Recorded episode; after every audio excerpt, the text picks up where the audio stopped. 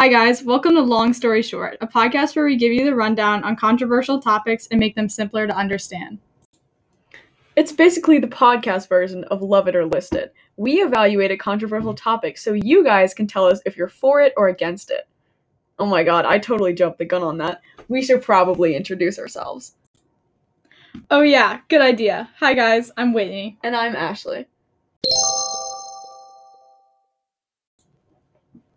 And today's episode is called To G M O or Not to G M O. So as you could probably tell, today's episode is all about G M Os, but not just any G M Os, specifically G M Os that help enhance the nutritional value of foods. Today we're going to be exploring questions like, are G M Os natural? Are they safe? Are people correct to be afraid of them? And a lot more. But before we get into that, let's go over some basics. We're sure you're all smart enough to know at least generally what G M Os are, but we thought we'd give you a basic rundown, just in case. We consider ourselves to be pretty knowledgeable, but we figured it might be better to have an actual expert come in and talk to you guys about what exactly G M Os are. So today we are joined by scientist and researcher Doctor Florence Mayfield.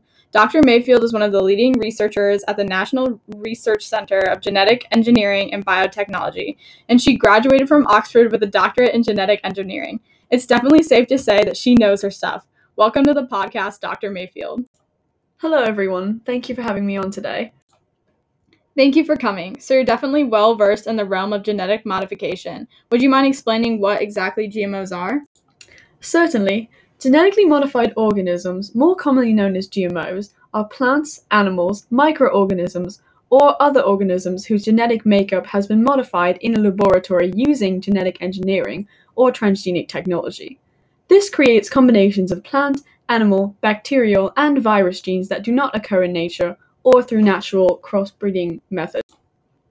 Thank you for that definition, Doctor Mayfield. To put it into normal people terms, G M Os are organisms that have been genetically modified in a way that doesn't occur naturally. Yup, that sums it up.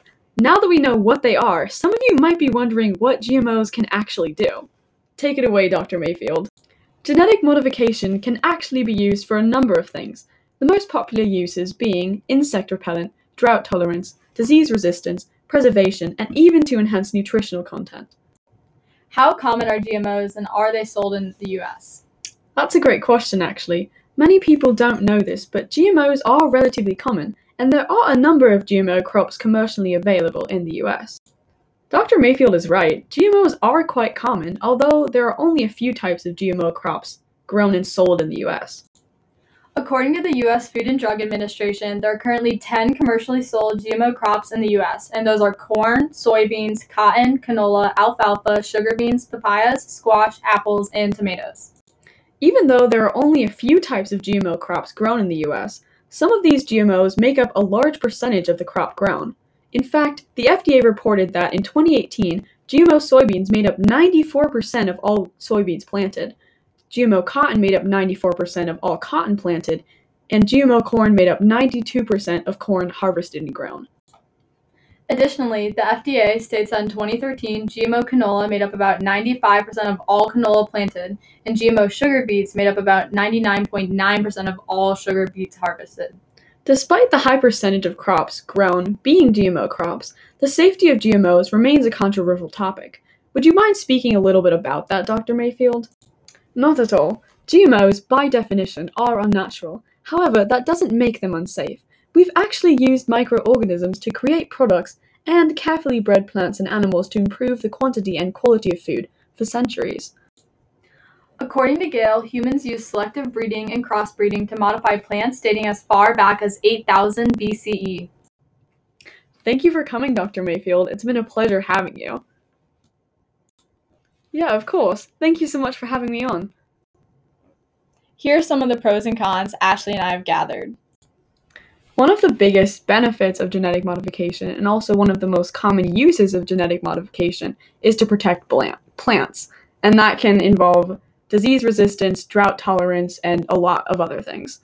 Genetic modification also makes growing and harvesting crops less costly for farmers, and it makes it so that more people have access to quality foods.